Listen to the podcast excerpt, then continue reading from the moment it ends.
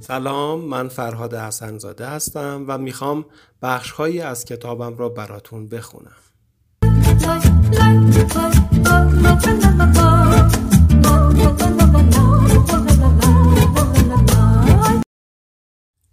خاطرات خوناشام عاشق. ناشر مؤسسه انتشارات کتاب چرخ فلک. برایتان گفتم که میگوری همراه نامزدش جیگوری رفته بودن آب میوه بخورند. اما مرد آب میوه فروش با مگس کش زد و نامزد میگوری را کشت. حالا میگوری هر شب خاطراتش را از انتقام گیری می نویسد و ما هم آن خاطرات را یواشکی می خانیم.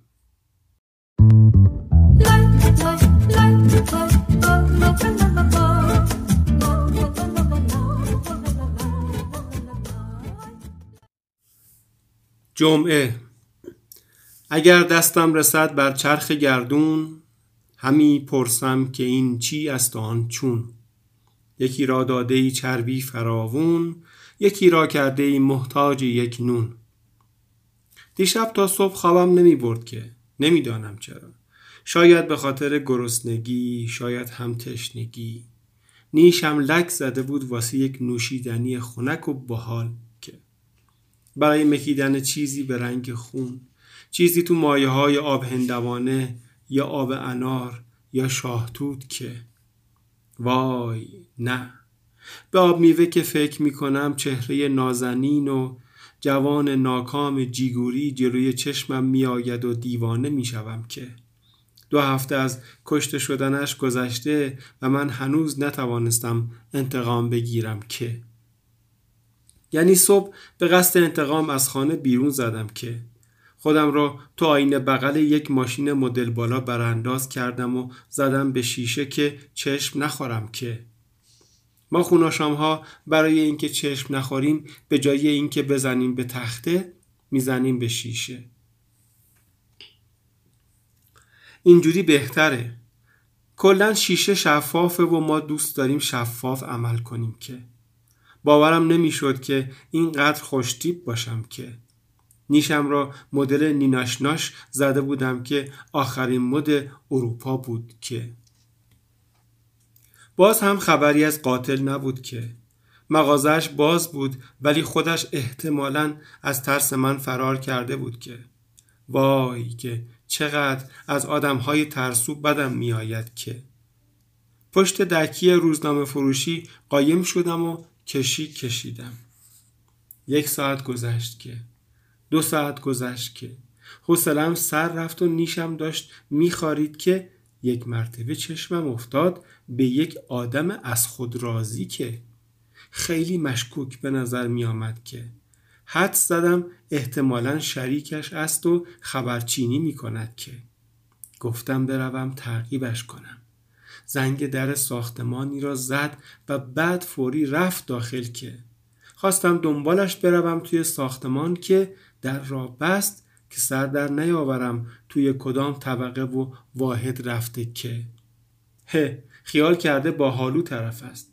من هم به بالهایم حال دادم و ویژ رفتم آسمان و از پنجره شیرجه زدم تو ساختمان که.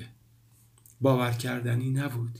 یک خانم چاق و مپل دیدم که توی یک دستش کیک خامه ای بود و توی دست دیگرش یک ران مرغ که. در حالی که یک گاز به این می‌زد و یک نیش به آن ایستاده بود روی وزنه آدم کشی وای فکر کنم 180 تایی وزن داشت که.